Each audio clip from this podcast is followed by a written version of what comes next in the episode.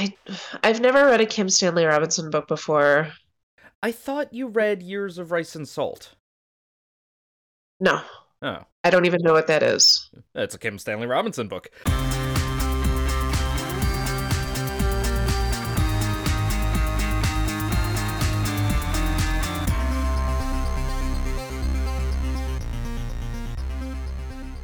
Welcome to Did You Do Your Homework, your pop culture podcast connecting academic ideas to popular media. I am your co host, Martha Sullivan, safely and firmly ensconced in my new house, which is a very weird feeling. uh, and I am here, as always, with my co host. I'm Pete Romberg, uh, who just had a birthday. So uh, it was happy birthday. Thank you. It was uh, entirely non-exciting because it's a, a, birthday on a Wednesday for a non-multiple of five year. So, so I, for, I, I, I don't feel like it matters. I forgot that moving day was also your birthday. Yep. Yep. also, all birthdays matter. Hashtag all birthdays matter. Um. Hashtags all. it's not what I meant to do, and I apologize for it. I am a birthday person. I know some people get weird about it, but I I enjoy I enjoy a birthday. I enjoy my birthday. My wife Marin is a big birthday person. Um and I am a low to medium birthday person. Like I don't I don't get weird about birthday people obviously, but I don't, you know, I didn't take the day off of work yesterday. Uh didn't didn't really do anything special. Uh just got to throw my weight around about like what are we doing for dinner? You know that that sort of thing. Sure. Um, uh, and and obviously like big big birthdays, multiples of five. That that it's a little different, right? Yeah, I have one of those this year. Yep. But anyway, how, how does that feel getting increasingly older? oh, it's fine. Yeah. I it, I don't know. Doesn't bo- doesn't right. bother me yet. Well, friends, we are recording this and hopefully releasing it uh, before this coming Sunday, which is my favorite holiday of the year. That's not true, but my favorite TV event of the year, the 94th Annual Academy Awards. Um, over on YouTube, I have been recording a limited series with friend of the podcast, Dan Carlin, where we examine each of the Best Picture nominees uh, in detail. Um, and uh, Pete and I thought that we would just put a cap on the whole Oscars deal by doing our own uh, analysis and predictions episode. Mm-hmm. So we are going to forego the stuck in your head portion of this episode because, frankly, listeners, what has been stuck in my head are the Oscar nominees. so, so this whole episode is a stuck in Martha's head. I mean, pretty much. So at this point, I have now seen all 10 of the Best Picture nominations. Nice. Uh, where are you at in terms of what you have watched? Um, give me give me a quick rundown of uh of the Pete side of things. Yeah, so I'll I'll just give a, a quick rundown of the best pictures in general, uh, in alphabetical order, and I'll just flag the ones that I've seen. This will do double billing as both stating what's out there and telling you what I've seen. Uh, so there's Belfast, the Kenneth Branagh uh, quasi biopic thing. Have not seen that. Uh, frankly, no interest in seeing that. Uh, there's Coda. I found it. I found it uninspired at best, mm-hmm. and trite and tiresome at worst. Yep, that's that's about what my read on it was, and why I didn't want, want to watch it. Uh, even though Ciarán Hinds is in it, and I do love him. Uh, next we and have. generally... Oh no, no, go ahead. I generally enjoy Kenneth Branagh. Like, I think he's an entertaining filmmaker. Mm-hmm this was not. yeah, yeah. Uh, I mean, hell, heck, I was planning on just doing a like, we'll do a quick rundown, then we can go deeper, but that makes no sense. We should just go deeper as we hit each one. Um, so yeah, let's let's just keep doing this. Um, any other thoughts on Belfast other than uh disappointing and trite? Not really. It's so it's the shortest Best Picture nominee. It's like 96 minutes long. And easily, this is not an exaggeration, but easily like 20 to 25% of that is musical montages set to Van Morrison songs, which I thought was a very curious huh. use of their limited space. Yeah. It's it's it's very hollow. It it takes place in Ireland during the beginning of the Troubles and manages to shed not a single ounce of insight or like context about this particular historical moment. I don't know. I did not enjoy it. I did not think it was worth my time. Yeah.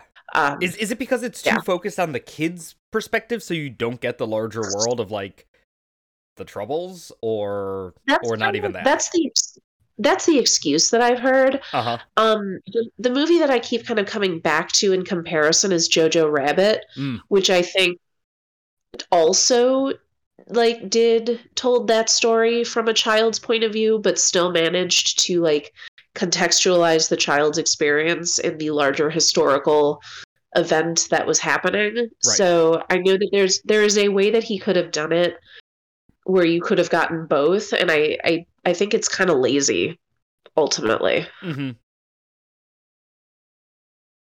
Fair. Uh, next, we have CODA, which stands for uh, Child of Deaf Adults, a movie about a, a child of uh, deaf parents, uh, a hearing child of deaf parents. Um, I have not seen this one either. I'm tentatively interested in watching it, but it feels like one of those movies that since I haven't seen it by now, uh, I'm just not going to get around to seeing it. Um, not due to disinterest like Belfast, but simply due to uh, having it float down the popular culture stream and then never, never running back down to, to watch it. Um, clearly, you have seen it. What were your thoughts? movie. I actually would encourage you to watch this one because it's one of the few Best Picture noms that I think you could get Marin to watch with you. Hmm, okay. Um, but yeah, I thought it was um, a really touching story. The family is great. Um, it's it is a movie that hinges on the emotional connections between the characters, and it does a really good job with that. Mm-hmm. Um, the main the the lead actress is wonderful. Marlee Matlin plays her mom. I always love seeing that. Um, and we'll get into this a little bit later, but I, I Troy Kotsur, the actor who plays her father, I think is a lock for best supporting actor. Really? Okay. Cool. I, I having not seen this, I had a uh, Kodi Smit-McPhee as my uh, best pick, my uh, best supporting actor, uh, choice, but uh, but we'll get into that. yes, we will. uh, next up is the Adam McKay uh, serious-minded comedy "Don't Look Up" about a uh, asteroid that's gonna hit the Earth. Um, I did see this one had a really good opening title sequence. Uh, like I loved the use of the fonts in that opening title sequence. Um, just really fun. The fact the fact that that's my praise point should tell you about the rest of the movie. Uh, no, like this, I don't understand why this movie is getting the praise it's getting. It felt to me like an entirely forgettable Netflix movie where you watch it and you go, "Eh, that was entertaining enough for two hours." And then you instantly forget about it because it's not actually a well made movie. And the social commentary it's trying to make doesn't actually the the metaphor, the scenario doesn't actually work for the commentary it's trying to make, which is global warming. Um which if you're making a movie about global warming, why are you making a movie about an asteroid? Yeah, like the the problem is that global warming is a uh, uh, what boiling a frog in water, right? It's it's a slow process until all of a sudden the frog is dead. Uh, so so it is something that you can ignore. The asteroid is a big rock in space, and then it's one day it won't be there, and the next day it will be there. So the whole idea of like people refusing to look up at the sky is just weird and forced and sweaty. Um, that being, so I, I the Academy. That, yeah no, please finish your thought. Um, I I thought uh DiCaprio did a good job. Uh, I didn't like some of the his character moments, but I thought that he did a good job in that role. Uh, cool. The Academy really loves Adam McKay for reasons I don't understand. I think he has a couple of good like I I enjoyed Moneyball. Um, I kind of liked The Big Short. I hated Vice more than I've hated almost any other movie in the world. and this movie I thought was fine. Like it's a B plus disaster movie. Yeah. Um, I thought the ending sequence was pretty emotionally impactful. I really enjoyed Jennifer Lawrence. Mm-hmm. Um, Cate Blanchett and Meryl Streep are both doing a pretty great job. I liked Tim Sham um, in this. Uh, he he understood oh, his yes. assignment. Yeah. but in general, like the political commentary, the like the especially the um feelings this movie has about like social media i was like i was like was this movie made by my grandparents like yeah. The, the way that it uses memes and like social like internet interaction i was just like this feels like it was made by somebody who's a hundred years old. Well and the fact that the, the media target is like morning talk shows instead of like the entire right-wing media apparatus felt strange. Yeah like, it felt like, a lot of it felt very dated. Yes. Like it like it is trying to be modern and insightful and it's clearly coming from like you know some like cry of the heart situation from McKay, but then like his he's just missing the targets and the like we said the the underlying metaphor just doesn't really work for global warming. It works slightly better for COVID, which was happening mid production. Um but even then uh yeah. well, and I did also very much enjoy the um Jeff Bezos stand-in character. Mm, mm-hmm, mm-hmm. Um, uh, Jeff or uh, Mark Rylance. Yes, um, that was like, yeah, that that is exactly how this would go. Yeah. Um, but other than that, I I feel like this got nominated because the Academy loves Adam McKay and because it's a movie that it it gives you permission to feel superior to other people and that rubs me the wrong way but i can see how like the hollywood crew would uh take a shine to that yeah, let's say. yeah. Uh, I, I would also the online discourse around this movie was exhausting because you had people lauding it you had other people thinking it was terrible and then people saying you can't think it's terrible it's about global warming it's so important uh you have to like it. And uh that's a bad argument um, yes, this, it is. This movie did not deserve a, a, fraction of the digital ink that was spilled about it on Twitter. Uh, because, like you said, it was a, a solid B Netflix movie. It was fine. Yep. It it it did not deserve more than a weekend's worth of attention. Correct. All right. Next up, we have Drive My Car. Uh, this is one that's getting a lot of nominations all over the place, including Best Director. Uh, so we'll probably talk about it there as well. Um, I have not seen this. I desperately want to, but it being three hours long, I haven't been able to carve the time out for it. Uh, Martha, I know that you have seen this and loved it. Uh, and I think we've talked about it, it on air. Oh, you have. Yeah, I've seen it twice. It's a perfect movie. Like this is the kind of movie where you look at this movie being in the category and it makes you kind of feel ashamed for the academy that there are that some of these other choices are even in the same conversation. Mm-hmm. But um, please I see, don't look up. it's an it's an artistic it's an artistic achievement. Mm. Like it's it's brilliant yeah, I I am really really trying to find the time to uh, to watch this one. Uh, but I, I know that it being a uh, Japanese language and b a intense not intense but like a, a serious drama emotional movie.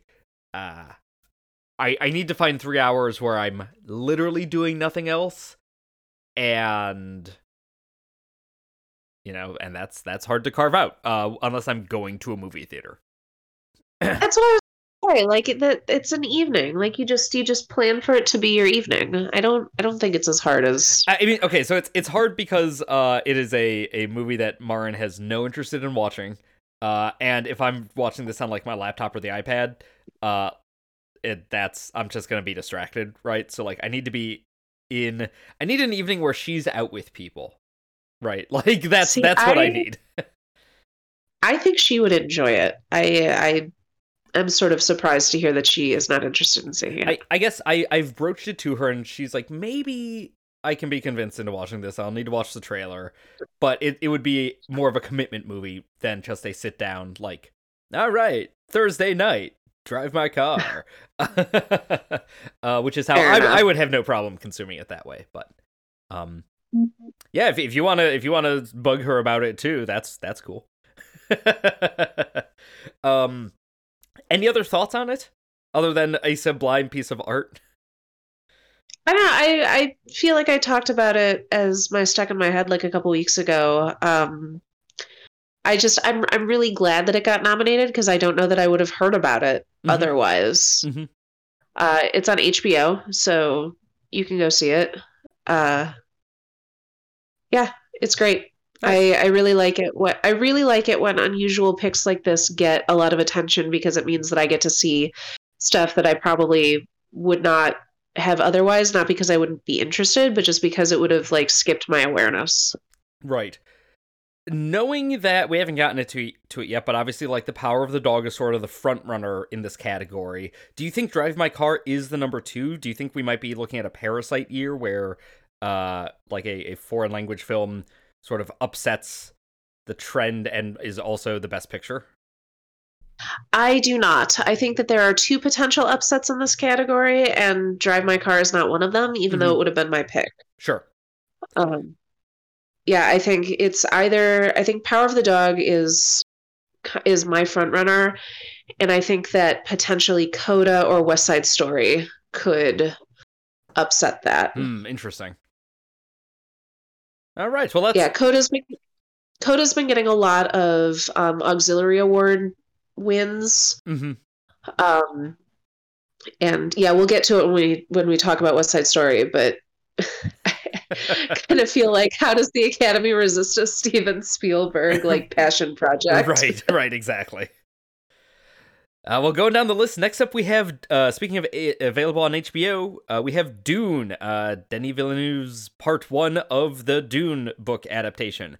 Uh, I just rewatched this movie last night, um, cause I love it and it's great. We also talked about it like as one of our homeworks for an entire episode. So, nauseum, yes. yes. So please listen to our episode on Desert Power where we talk about Dune and Lawrence of Arabia. Uh, yeah, my my theory about Dune is that it's gotten several award nominees. It's it's got several nominations this year. I don't think it's going to win anything this year. I think that when part two comes out, it will pull a Return of the King and win like everything. You don't think it's going to win even the technicals? Uh, I'd have to go back and look at the other nominees. Um, potentially, I would give it best costuming. I think that the, the I, costuming I think, in this movie is incredible. I, I think it deserves to win costuming, but I think West Side Story is going to take that. Oh, see, I think Cruella is. Oh, well, I haven't seen Cruella, so I can't weigh in on that too well. Um, I haven't either, but that's the kind of movie that the like that or a um or like a historical drama. Cyrano. That's that's the other, yeah. Nightmare yeah, and, and Nightmare Alley wraps up costume, right? Uh, and it's also up for visual effects where it's up against Free mm. Guy, uh, two Marvel movies, and No Time to Die. I think it's taking that one. I hope I hope it's taking that one. I'm sorry, which one? Uh, visual effects. Oh yeah, maybe. Yeah, like that. That category is just sort of light. Uh, especially knowing how much the Academy doesn't love Marvel movies. Um, okay, well, uh, that's probably enough about Dune, so let's keep going. Uh, next, we have King Richard, uh, the Will Smith starring biography about uh, Venus and Serena Williams' father. Uh, I have not seen this one. W- Smith has been getting a lot of positive buzz around it. Uh, it's just a movie that I'm kind of not interested in, um, but I could fully see it being like a good Oscary biopic film. Yeah, so this is another one that I've seen twice now. Um, mm. I liked it. I, I on the second on the second go around, I liked it more. Mm. I've kind of been warming up to it as, um, I've been warming up to it, mm-hmm. and was there a reason that you I, saw it twice?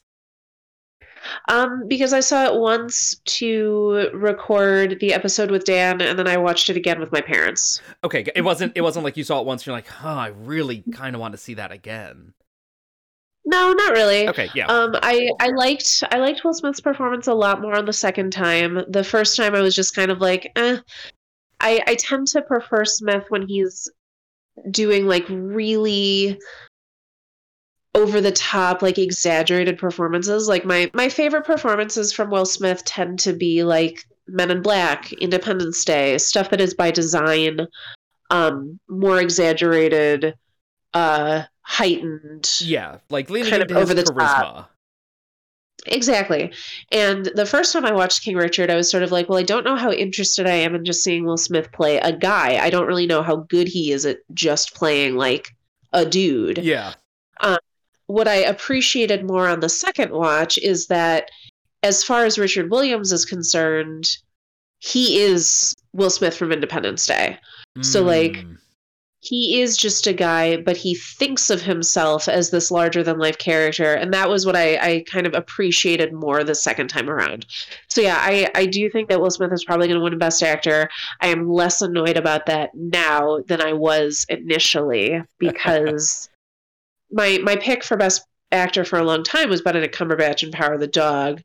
Um, but I I think that this is as good of a role as any for Will Smith to to win an Oscar. I think he I think he's earned it. Cumberbatch is still my pick, but Smith is based on, based on what I've heard of this role, and based on what you're saying now. Smith is definitely my number two. Wherein I'll be disappointed. I, I guess disappointed is too strong a word. I'll be a little surprised if Smith wins actor, but um, if if he or Denzel win actor, uh, over Cumberbatch, I won't be upset.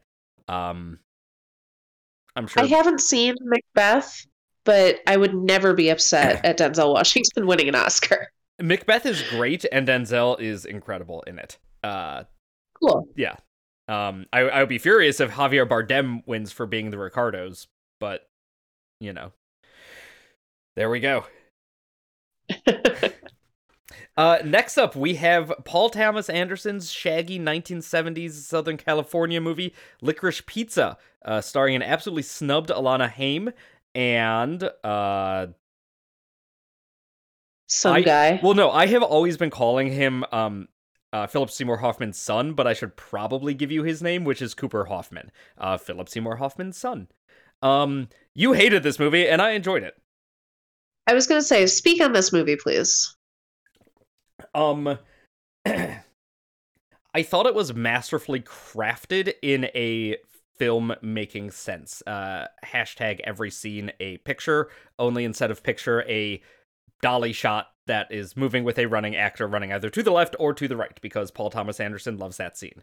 Um, I don't know. I thought it was I I fell into the like it's a shaggy loose movie with basically no plot. It's a hangout movie and i just got on its wavelength um enough.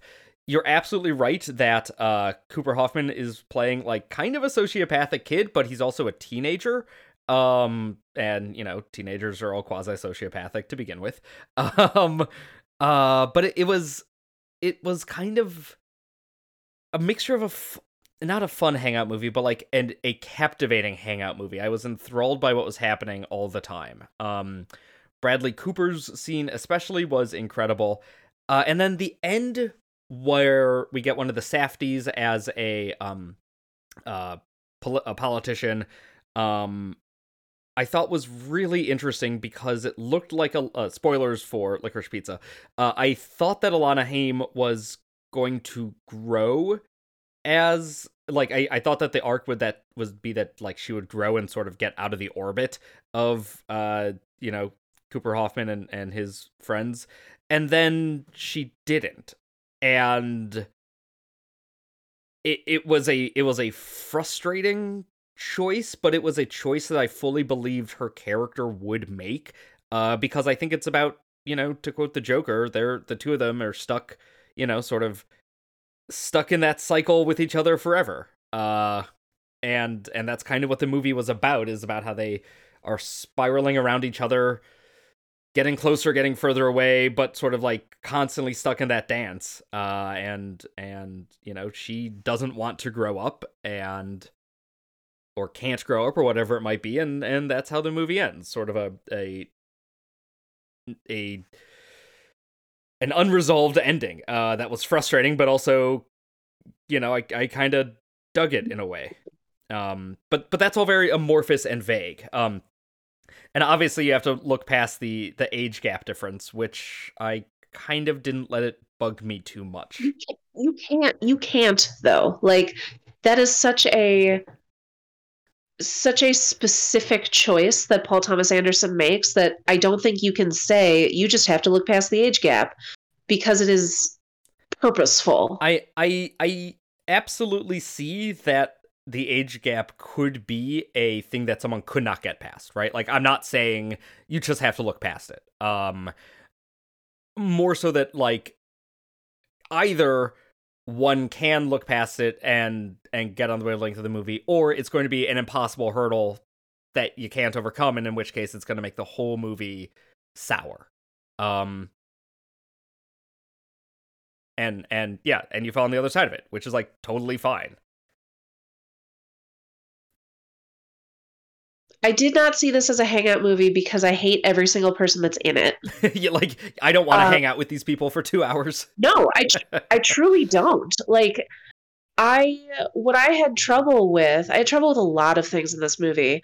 Um I did not understand like I I hear what you're saying about the relationship between Alana and Gary, but I don't understand why she lets herself get sucked into his orbit in the first place. Like there's nothing compelling about him in their opening scene together. Like I, I just did not understand why after like that first scene at the high school why she even gives him the time of day. Like he's mm-hmm. not particularly charismatic. He's not particularly interesting. And i i didn't understand why she makes that first move of meeting him for dinner like at all. So didn't understand that. I did not think the movie cared too much to tell me anybody's motivations at any point during it. And so many of these little vignettes that the movie is constructed in don't go anywhere or don't resolve. And if you also have a movie where nobody has a character arc in it, at a certain point, I'm kind of like, what are we doing here? like, I, what I, is the point? Of I, all of this. I think it was intentional that Alana at least didn't have an arc; she had a spiral. Um, uh, and like I, I think that the the sense of like everything is unresolved and we just sort of keep retreading the same beats in the same moments was purposeful and intentional to show that like she at least is caught in this loop. Um, but I can I can also fully like I, I take all your your criticisms like fully right. Um, so yeah, yeah. I I found this to be a very unpleasant movie. I did not enjoy the experience watching it. Um what, I didn't enjoy any of the characters. The one the one sequence that I I thought was kind of fun was Bradley Cooper. Um but also that ends with Gary destroying his car with a tire iron and I was sort of like, well this child is a psychopath. Like what what is happening? right. Um, what what did you think of Alana Haim? Um she there was buzz originally around her getting a best actress nom uh, that didn't end up happening. No i thought she was forgettable and unlikable. Like hmm. without passing any kind of judgment on her because i enjoy the ham sisters just sort of generally um, i don't understand why people are so in love with her in this movie because i did not find her to be engaging or like interesting to spend time with. Wow okay I I definitely felt the opposite, but uh, but that's fine. a lot of people did. Yeah, a lot yeah. of people did. I I just I had a very negative visceral reaction to so much of this movie. Sure. Um, I thought that the racist sequences that with that guy and his the yes. was like unnecessary and a bizarre choice. And I'll tell you, Pete, Phantom Thread is one of my favorite movies ever made. There Will Be Blood is a perfect movie. Yeah. I part of why I think I feel so strongly is because I like Paul Thomas Anderson and I look at his other films which are so meticulously constructed and then I look at this which is a a mess and I'm sort of like how how did this come from the same filmmaker like I don't I don't get it I, I just it, don't. it could it could very much be a case of he's doing too uh pulling too much from his own past and his own history into it and that sort of like you know it, creating a fictional version of his own you know past or his own memories of growing up then and there created a movie that was like too shaggy and loose rather than when he gets to play in a uh, like entirely constructed world uh, but that's me armchair Possibly. psychoanalyzing I'm I'm happy. I'm happy for the people that enjoyed this movie. It just was not for me. yeah, yeah. All right. Uh, well, I, I know you've been dying. You've been dying to talk about that for like two weeks now. Um, uh, all right. Well, next up we have Guillermo del Toro's Nightmare Alley. Um, I still speaking, haven't. Yeah, I still haven't gotten around to seeing movies, this. Yeah, speaking of movies that were made for me, I love this movie. this movie is so fun. It's everything like Guillermo del Toro is one of my favorite uh might be my might be my favorite currently working directors. I think I've talked about this as a stuck in my head also. Yep. Um I think he is incredibly visually interesting. Um I this movie looks great. This is another great Bradley Cooper performance actually. um but yeah, this movie looks great. The performances are great. It's super fun. It's a a carnival story, which I love. Um, I I also think that it's really interesting that Del Toro managed to make a supernatural movie that doesn't actually have any supernatural elements in it. Mm-hmm. Um, that's that's very Del Toro-y though. Like he's always sort of straddling that line. Usually has like throws a ghost in, but a lot of his movies say, you could do without the usually, ghost. Yeah there's usually actually a ghost. Um, but yeah, this one was great. I, I have no expectation that it will win Best Picture, but I'm glad that it's here. Um, I yeah, I really enjoyed it. I would watch it again tonight. Mm. It's exactly my jam. so it's this movie is strange to me because it came out with almost like it is a stacked cast with like it is the it's a stacked cast directed by a director whose last picture won Best Picture, um, and it had no publicity, no buzz, and I think that if it wasn't nominated for Oscars, it would have been entirely forgotten already by the popular culture. And as it stands, it's barely being remembered. Uh, you know, even with the Best I Picture nom. One, yeah, I think this was a pandemic. Uh, a pandemic issue. I know that the release got bumped back because of the pandemic, mm-hmm. and then it just sort of got unceremoniously dumped into theaters for a while um, and also on HBO.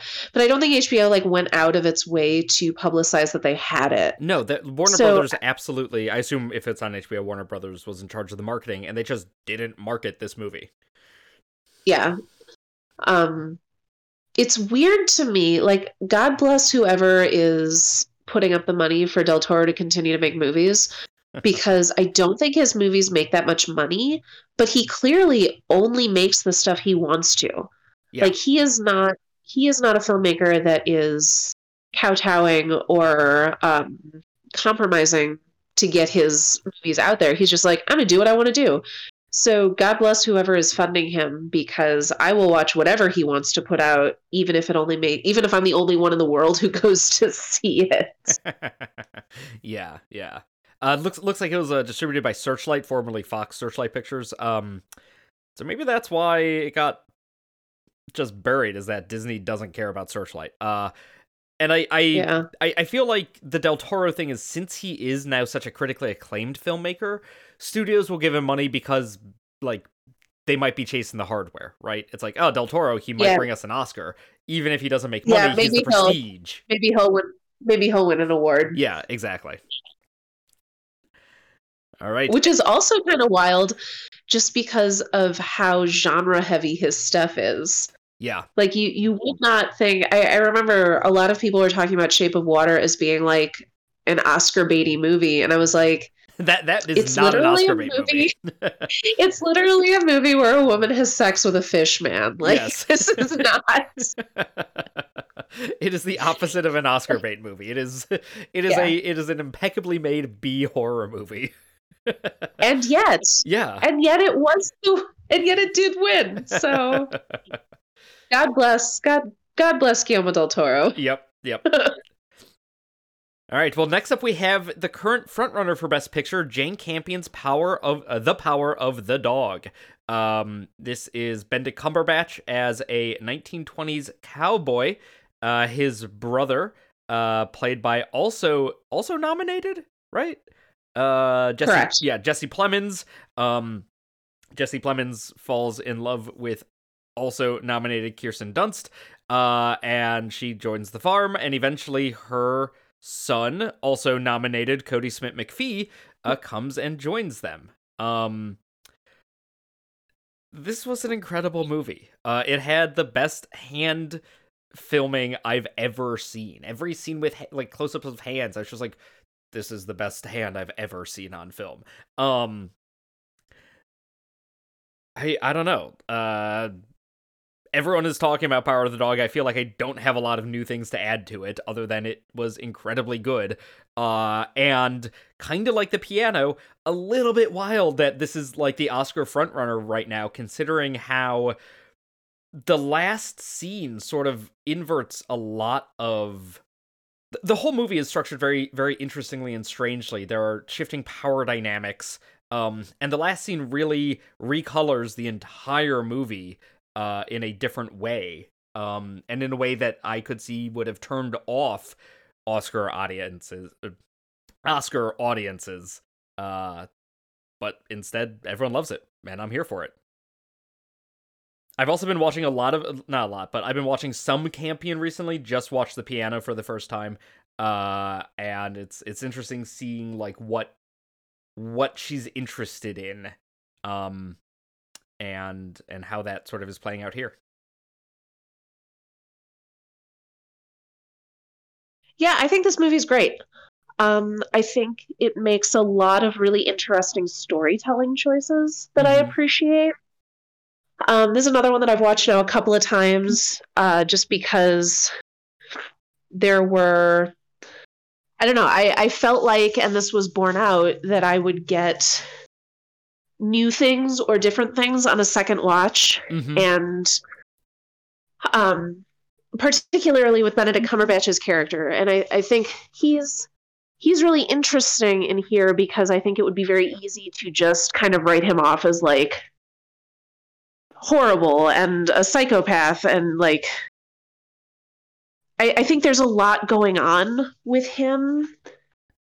And, and i mean at the end of the day he is like horrible and a psychopath. but also like he went to Yale and studied the studied yes. classics and does he swear at the cattle um, in Latin or Greek? but I just I think that there's a lot here. I think all of the actors are giving really interesting and rich performances. If I had one complaint, I I wish that Kirsten Dunst had gotten more to do. Um, I think that she's she is somebody who gets a little bit short shrift just because like she's not her character is yeah her character's a little thin. Um i would have liked maybe a couple more scenes of her sort of spiral into self-destruction. Mm, mm-hmm. um i Jesse Plemons is on screen for a total of like six minutes. So he, he, he is amazingly cast though. Like the six minutes that he's on screen, like he does he disappears for a large chunk of the movie, and that's very intentional. Um, but when he's on screen, he's so captivating, and I think this was a like a plus casting where they like he is in real life married to Kirsten Dunst and they have such a lived in natural on-screen chemistry that it sort of like their actual relationship does a lot of the work that the movie doesn't spend time doing of like building their relationship, you know. And I I do enjoy I don't think it's 100% common for real life couples to have actual on screen chemistry. Yeah. Um, but I love watching them together. Yeah. And and and their specific chemistry isn't like smoldering, it's just it's comfortable with each other, right? It's like it's a lived in sort Yeah. of of chemistry. Yes. Um, I think this would make a great double feature with First Cow. Yes. Yes it would. Um, Uh, I also thought, and this we might get into this later, or I'll just drop it here. I think it's nonsense that Smit-McPhee is up for supporting actor instead of lead actor. Um, obviously, like Cumberbatch is like the top billing, but Smit-McPhee is basically a co-lead, especially in the second half of the movie, where the focus sort of shifts, or at least the power dynamics shift from Cumberbatch to McPhee. Um, but you know, uh, Oscar's gonna Oscar, and that's you know if if you're gonna drop one of them in, in supporting, it's gonna be Cody Smit-McPhee. So, all right, well, let's go on to the last Best Picture winner then, which is Steven Spielberg's West Side Story, uh, remake of the classic musical, uh, with a uh, screenplay by Tony Kushner and uh, music by Leonard Bernstein, lyrics by Stephen Sondheim. Um, shot by Janusz Kaminski, his go-to DP, who did just an absolutely beautiful job. This is a gorgeous film. Uh, it's almost like Spielberg and Kaminski make good-looking movies together. Um, uh, just saw this recently. You also have seen it, uh, and I know we were talking earlier that you don't, you weren't excited for it, or you didn't love West Side Story. What was the what was the move there? Well, I've never seen a West Side Story before, Mhm. so this was my first experience with it. I didn't love it. Okay. Um, I thought it. I thought it looked great. Um, I thought that the the numbers that featured the women were very fun. Mhm. Um, I didn't love the music, which, if you're watching a musical, that can That's kind of be it. Yeah, and it can be a problem. there's there's no way around that one in a musical. Um, and I thought that Ansel Elgort was like a huge, vast, gaping hole of anti chemistry. yes, he was definitely a black hole of charisma. Um, I, That's the word I was looking for. yeah, Yeah, like even even if you say that this movie was filmed before all of the issues came out about Ansel Elgort, it's kind of like, well, I don't want to watch him and stuff now. Also, I didn't think he was that compelling, and I didn't think that he had any chemistry with uh, Rachel Zegler. Like, who who did a I- I great job. Like Rachel Zegler, absolute standout. Acting Yeah, against Ansel lovely. Elgort, who was just nothing. Um, Yeah. I I've heard that that's a common issue with Tony in West Side Stories. Is that like the Maria is absolutely like a- an amazing actress, and then the Tony is like a dude. Um, so but that like we know we know that good actors exist that can sing. So Yes. like, yes, why? yes. It, yes, it is, and like obviously, like you know, he was cast and this was filmed before all the you know stuff came out about him. But it is weird that you know it it wasn't just this; it was other things that he was in, where everyone was like, he's gonna be the next guy, and it's like, I don't know what you're seeing in him, because yeah. you know he was good in Baby Driver because he was playing something very specific, but he did not like he didn't jump out at me as like leading man or you know charisma bomb it from Baby Driver. Um, Yeah, I didn't see Baby Driver, so yeah. I have no I have no opinion. Was he in Ready Player One? No, that's the other guy. Um, the, no, uh, he he was in the the the movie that you just watched for uh, Love Ya. Ty Sheridan. Ugh. Yeah. Ty yes. Ty Ty Sheridan was Ready Player One. Um, they can both they can both go away. and it, it is it is strange that Spielberg is like who is often so good at casting um has now now has two movies where his his male lead is just like a forgettable nothing.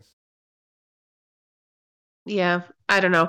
I do think I do think that West Side Story is a solid pick for if people have cooled on Power of the Dog, I could see it going to West Side Story because it's a remake of a beloved historical musical that's directed by a beloved Hollywood director who got to make a musical for the first time, which he's been wanting to do for years. Mm-hmm. Um, I On- I could see I could see this pulling. Um, I could see if people feel that Power of the Dog is more divisive. I could see this pulling it out um, for Best Picture. On the flip side, because this movie was not a box office success, I think a lot of people are angry at Spielberg for not saving movies, um, which is obviously dumb, but you know. I truly think any conversation about the box office right now is pointless. Yes, yes, we we both we both agree on this, but there was a lot of there was a lot of hype before West Side Story came out, and there was a lot of like expectations put on it of like this will get people back in theaters for things other than superhero movies, uh, and then it didn't because the exact sort of people who would go see West Side Story are the exact people who also would have gone to see The Last Duel, and are the people who are not going to theaters in droves.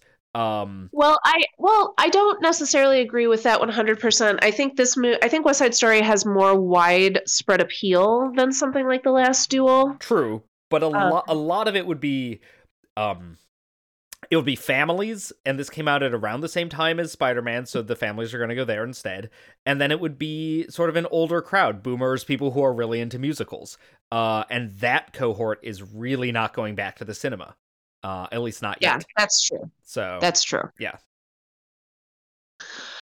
Uh, all right So well that that is our yeah that's that's the best picture rundown Yeah, let's pivot a bit. Um let's pivot a bit and look at the directors. So my feeling is always that you can more accurately you can ac- more accurately pinpoint the quote unquote serious best picture nominees based on who also got nominated for best director mm-hmm. generally i think that if a if a movie got a best picture nom but not a best director that it's probably not going to win which is why i've been a little surprised at how more people are talking about coda potentially pulling a dark horse win on best picture Mm-hmm. but our best directing nominees are kenneth branagh for belfast ryusuke hamaguchi for drive my car paul thomas anderson for licorice pizza jane campion for power of the dog and steven spielberg for west side story um, I don't think there's a world in which this doesn't go to Jane Campion or Steven Spielberg.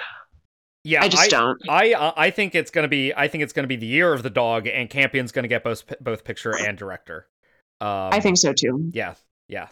Uh, I like from a pure directing standpoint, Licorice Pizza is a gorgeous film, but it's not as gorgeous as West Side Story. Like some what what Spielberg is doing in West Side Story is astonishing. Um, directing around the dancing and the and the choreography um and still hitting the emotional moments while it being his first like all his movies have had a sort of you know choreograph like choreography and rhythm to them but this is just you know obviously it's a musical and it it is amazing um this is this is jumping down more to cinematography but I was going to say, I sort of hate that you brought up that and Licorice Pizza at the same time because West Side Story, like I, I didn't, lo- I didn't love it, but I could watch it and recognize like this is a well constructed film, and I don't feel that way about Licorice Pizza. I, I guess I'm thinking strongly Um, on the visuals. Like the, the lic, uh, licorice pizza has,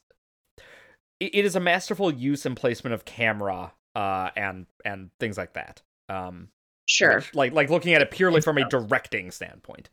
Um, Again, if you say so, I did not find it to be like visually engaging. I didn't. Okay, like, no, I'm. I'm sorry. Yeah.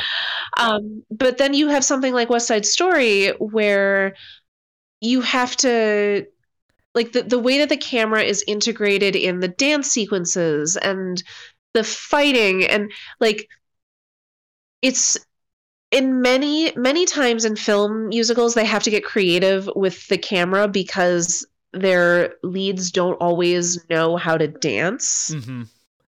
and that is not true for West Side Story. Like I did not care for the dancing. I thought it felt kind of dated. But you cannot deny that Steven Spielberg demanded that his dance sequences be filmed in full in a really dynamic and interesting yes, way. Yes, Like- Spielberg learned the uh, what what what Tom Hooper continues to not learn, which is that if you don't cut during the dance sequences, it looks great because you can tell everyone is dancing. Whereas if Yes. you cut every two seconds, then you have no idea what's happening in your dance number. Uh, Right.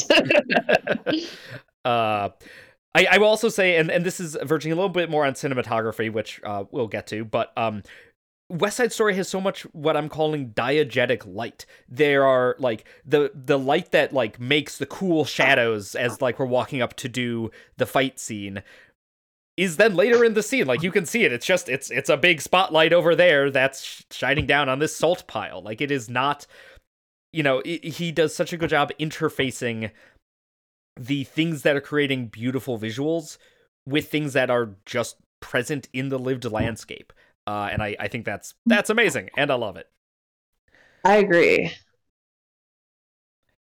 all right Um, so moving right along, actor in a leading role. We kind of touched on this a little bit.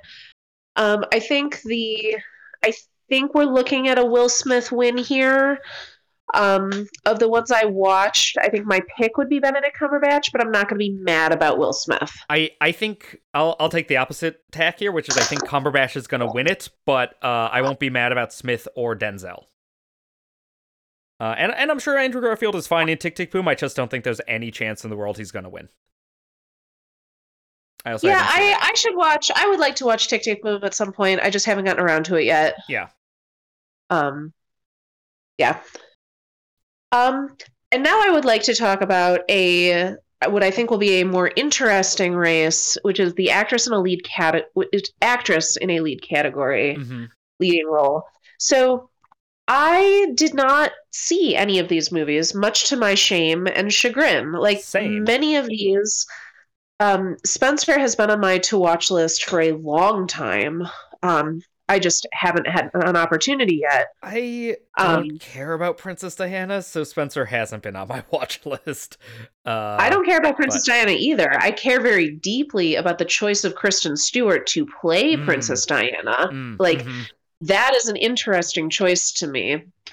Um, I would really like to see Parallel Mothers. I would really like to see The Lost Daughter. I don't really care about The Eyes of Tammy Faye, although I think at this point Jessica Chastain is going to win this award.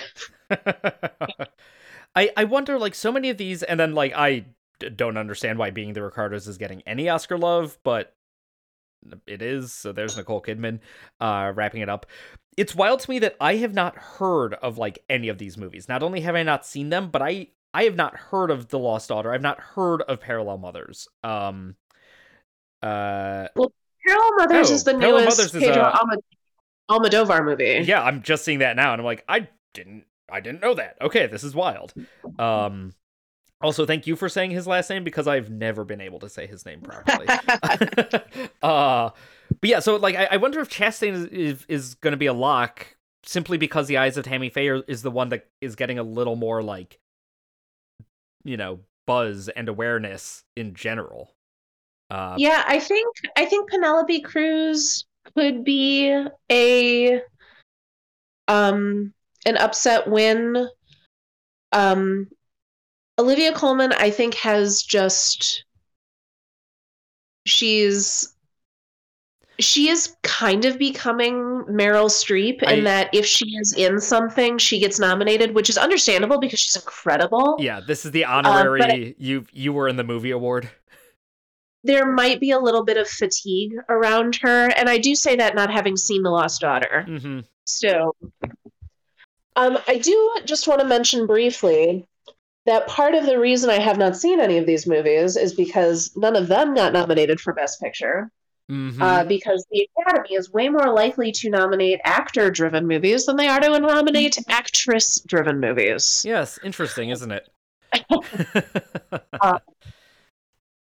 Yes, it doesn't always happen. I mean, The Favorite was a Best Picture nominee that Olivia Colman won for just a couple years ago. Mhm. Um, but it is a general good rule of thumb that female led movies are the ones that get attention. yes. So, moving right along to actor in a supporting role. So, this is. We have two Power the Dog nominees in here, but I truly, I think Troy Kotsur from Coda was a frontrunner early on and has never really fallen off. Hmm. I I would be a little shocked if he did not get it. I think Cody Smit-McPhee is the other person in this category who might who might uh dethrone him. Um obviously haven't seen Coda, but but Smit-McPhee was just incredible in Power of the Dog. So here's the thing, and I don't say any of this to be like derogatory or condescending. Yeah. The Oscars are just as much of a political race as they are a Yep. performance race. Yep. And unfortunately, Cody Smit-McPhee has not no one's really talking about his performance. Hmm. Like I I agree, I think he's great. But in terms of like They're like the they're, campaigning for right. it, They're they're not campaigning for best supporting actor. They're a little more worried with uh you know picture director Cumberbatch. Um. Oh, well oh, and just like he hasn't he hasn't picked up any of the um like lead up Hmm. awards it's just this is also a case where he's up against his co-star Jesse Plemons, so there might be a you know power of the dog ballot splitting here. yeah i always um it always worries me when two actors from the same movie get nominated in the same category Yeah. because it usually means that the vote is getting split Yeah, exactly. Um I I, actress I, in will- a I will say role I haven't seen Belfast. I love Ciarán Hinds. I'm excited that he got nominated, even though he's not going to win. i he has like nothing to do in that movie though Yeah. Like, again, he's- he's again, I'm. I'm excited. I'm excited that he's nominated because I like him as an actor. Uh, yeah pretty much yeah, yeah. Um, actress in a supporting role. This is another one that I I think that there's no there's no contest. It is going to be Ariana DeBose from West Side Story. Okay. Uh, I have not seen like uh, Kirsten Dunst is the only other one of these performances I've seen, so I can't weigh in. Uh, I think it would be amazing if it was Ariana DeBose. Um, how was Aunjanue Ellis? I've heard good things about her performance. She's great. So Okay. she plays Richard's wife, and she's she is in many ways the kind of emotional core of this movie because she is the one that has to deal with the reality of what is happening rather than just Mm. like Richard's um Will not delusions of over the place. grandeur no not even like ta talking about the the characters not the actors like Right. Like richard has these wild aspirations and she has to be the one that like deals with the disappointment. Like there's there's a moment where um richard finally gets venus and serena in front of their first tennis coach who trains mcenroe and like he watches the girls play and then he says that he will train one of them for free. Mm, and Richard has his wife tell Serena that she's not going to be able to train with this tennis coach. So like oh, she whoa. she is the one yeah, she's the one that has to kind of be the re- the grounding and the reality for these girls while their dad is like spinning these wild plans and aspirations and sh- she's she's wonderful. She really um you buy both that she loves this man and also that she's tired of having to deal with everything that comes from being married to Richard Williams. Right, right. But you, you're you're you're still thinking it's going to be Ariana DeBose. Yeah, again, she's the one like she's the she's the one that's getting all the press. Um she I yeah, I would be I would be surprised if it was not her. Sure. I also think that she's one of the best parts of that movie. So again, I wouldn't I That- that- wouldn't hurt my feelings. Right, a happy win. Mm Mhm. Um, so there were some technical awards that you wanted to talk about. Yeah, I always want to talk about cinematography. Um, this is a tough one because uh, I haven't seen Nightmare Alley, but I have seen all the others. Uh, Power of the Dog is absolutely beautiful, and it's a female director of photography, which is very unusual. Um, so we always want to sort of give give the shout out in that direction. Um, Tragedy of Macbeth, again, a beautiful film, very stylish, very stylized. Uh, entirely black and white, so you're doing some fun cinematography there. But I think I I, I hope that this category is really going to come down to Janusz for West Side Story and Greig Fraser for Dune. Um, Fraser's a guy that I've never heard of before. Uh, he did Rogue One.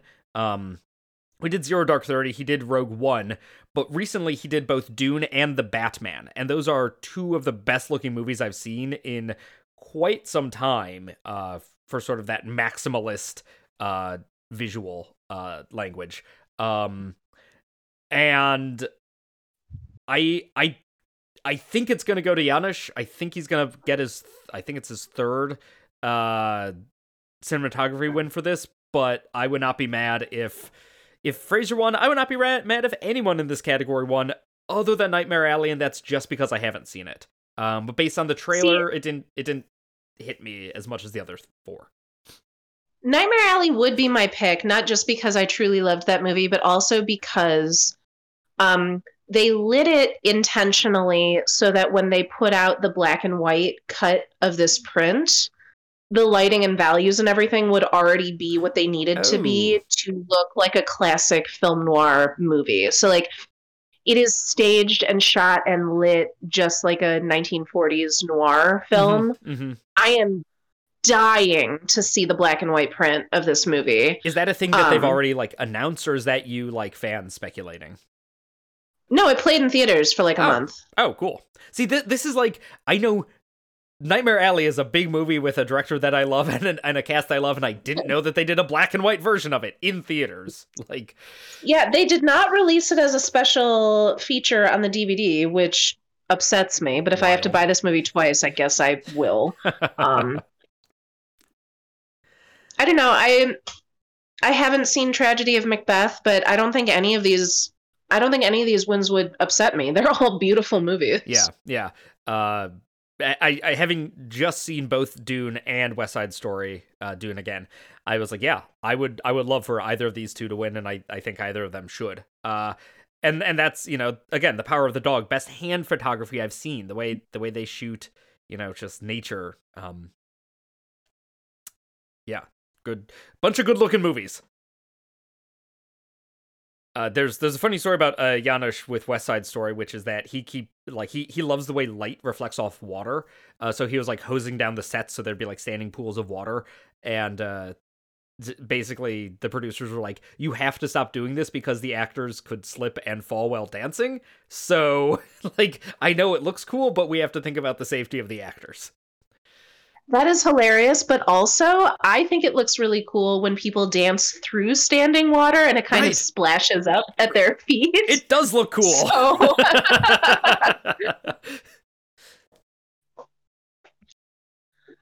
um anything else you want to touch on? Anything else that you're attached to? Uh You want to talk best animated? Yes, I do, okay, actually. Saving you from yourself. so I. This is going to be a situation in which Disney wins this award. However, for the first time in several years, I'm not going to be mad about it.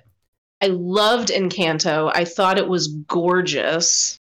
Um, I thought Raya and the Last Dragon was pretty uninspired. The Mitchells versus the Machines is an incredible movie, and that would be sort of my my second pick. I, um, I, I really liked Encanto. I loved the Mitchells and the Machines, and I I don't think it's going to win because it's not one of the three Disney options. Uh, but I it's my pick. Uh, it's it's what I want to win. yes, like I said, would not be mad about it. Luca, I thought was only okay. Like I thought it was a very sweet story. Um, but I watched that and Encanto on the same day, and it was sort of like, oh no, these are not in the same league. Mm, like Encanto just blows Luca out of the water, pun intended. It really does. hmm Um, I have not seen Flee. I am very interested in the idea of an animated movie also being in the best documentary category. Yes, and it's, Um, I I'm interested in the fact that one of the animated movies is a, not a children's movie. No, like no Yes. no shade on children's movie, but it is wild to be like Encanto, Luca, Mitchell's, Raya, Flee. Well, and just in general, I think the Academy is very bad at reward at um bringing to attention animated movies that are not from a US studio, that are Mhm. not directed at children, that are doing something a little outside of the ordinary. And so yeah, Flee is just a really interesting inclusion in this category. It- um I don't I don't think it's going to win, but Right, yeah.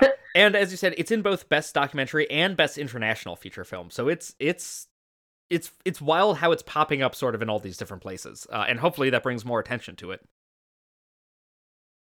yeah, I would this is another one that I haven't seen yet. I would really like to. I just haven't had a chance yet. Mm-hmm, Yeah, Um, I think it's on Hulu. I think it's streaming on Hulu right now. it's definitely on one of the streaming services.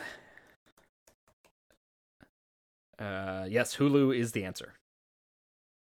Great. So let's watch that this this weekend when we're not watching the Oscars. right.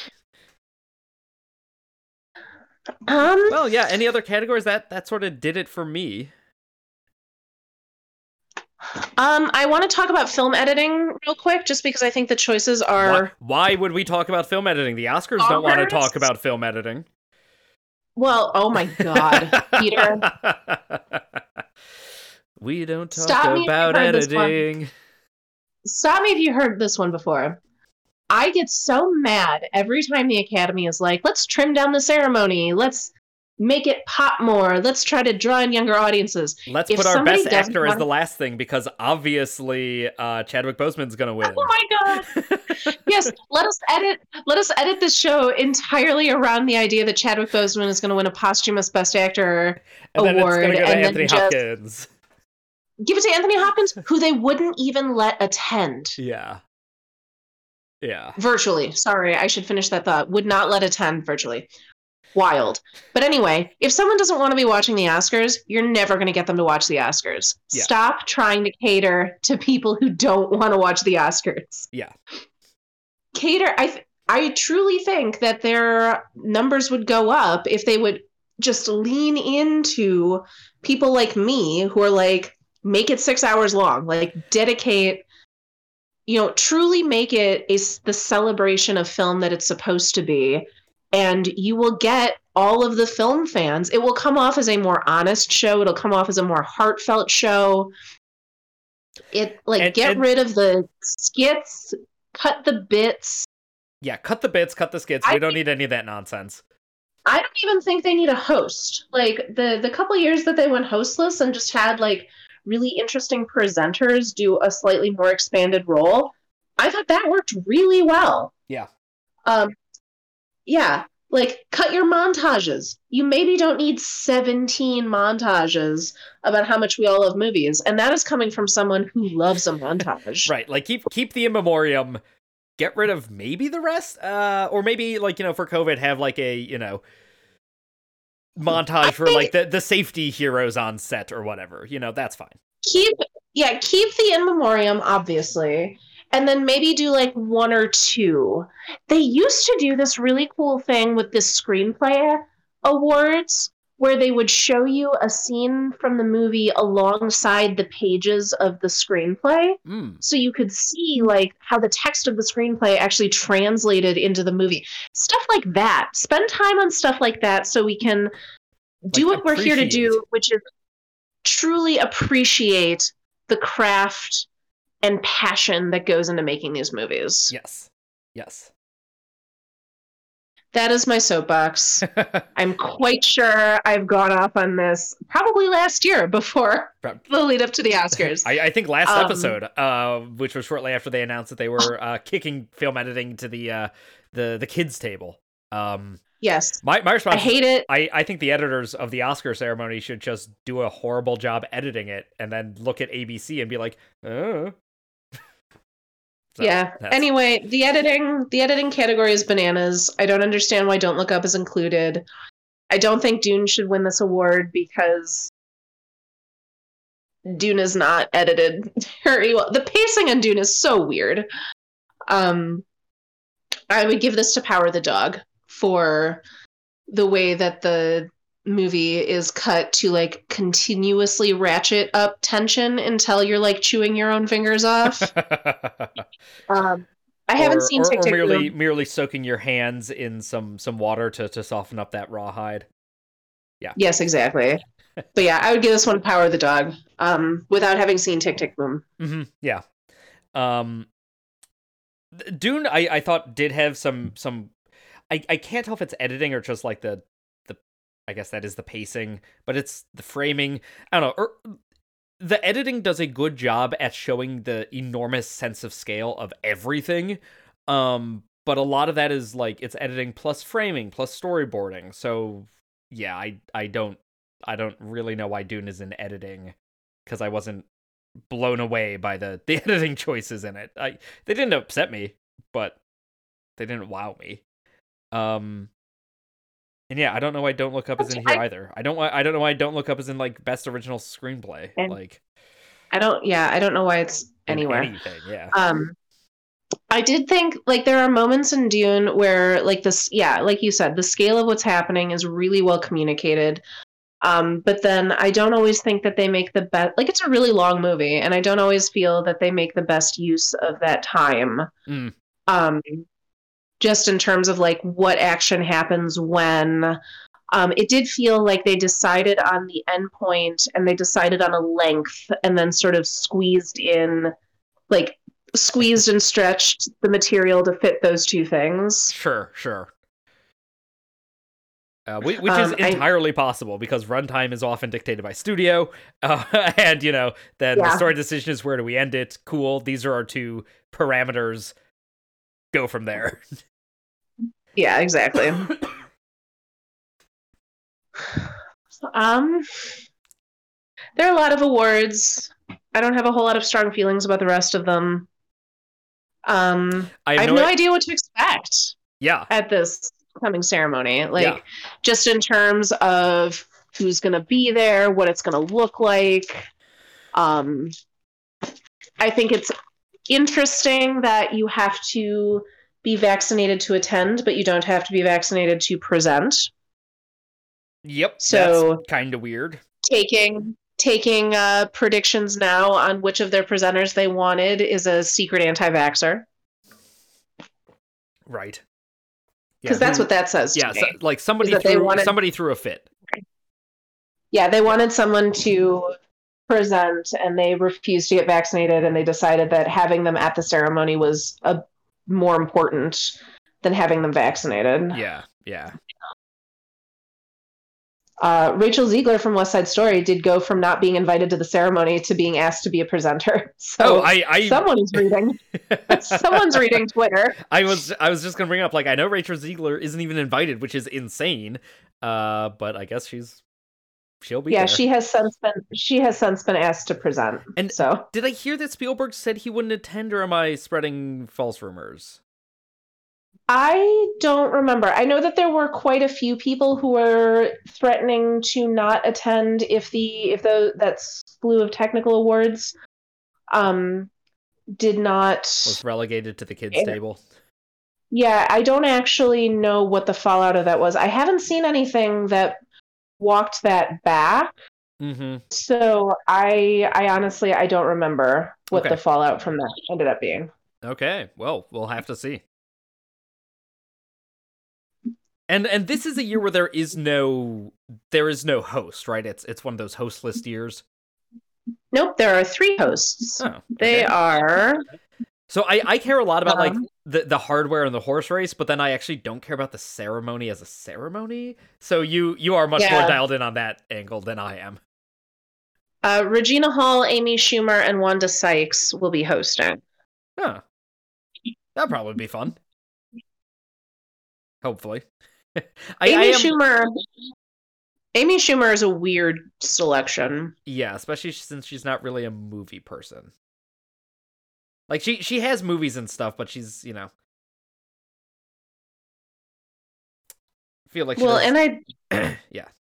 I don't know. I feel like I've heard that she's not a great person. Hmm. I think they should have the Muppets do it. I think they should have the Muppets do it every year from now on. Mm-hmm. Yeah, no, that would be amazing. ABC owns Oh my god. ABC owns the Muppets, right? Uh, ABC is owned by Disney, so yes. Um, Have have the Muppets host. yeah, no, that this would be amazing. I would like to sign your petition. Uh, yeah, because you could have Statler and Waldorf heckling after every every win. It would be the best. Dune, more like done. that was not good, but what I had off the top of my head. Mhm. All right. Uh, well, anything else you want to uh, to talk about for the Oscars before they actually come out? um, no, I think that just about covers it. Cool. I'm I'm done too. Um, well, thank you all for listening to us. I feel like I was supposed to host this episode, but Pete ended up steering the ship, for which I'm very grateful. I mean, you you did most of the hosting. I just I just did the rundown of the best pictures. Um, but yes, I'm very much looking forward to the ceremony on Sunday. Uh, Pete, why don't you tell our listeners what our next episode is going to be about? So our next episode is sort of optimistic sci-fi. So so often looks to the future are deeply pessimistic, and I will say that both of our works have a have disaster as you know their their element so it's not all sunshine and roses. Uh, but we're looking at at disasters and and the future where things are bad but they're not impossibly bleak. We're not in a dystopian future but we're not in a utopian future either. We're we're we're optimistically grappling with uh the future as it lays ahead uh, I am assigning the Kim Stanley Robinson book Ministry for the Future. Uh, this is Kim Stanley Robinson's most recent book, uh, and it is, uh, Martha, cover your ears. It is cli-fi or climate sci-fi. Um, I hate it. uh-huh. Uh Uh and you can you can either read it as a book or listen to it as audiobook. Uh I would recommend the audiobook. It is a full cast, which is always fun. Um Martha, what are you assigning? I'm assigning the Guillermo del Toro masterpiece of cinema, Pacific Rim. Yes.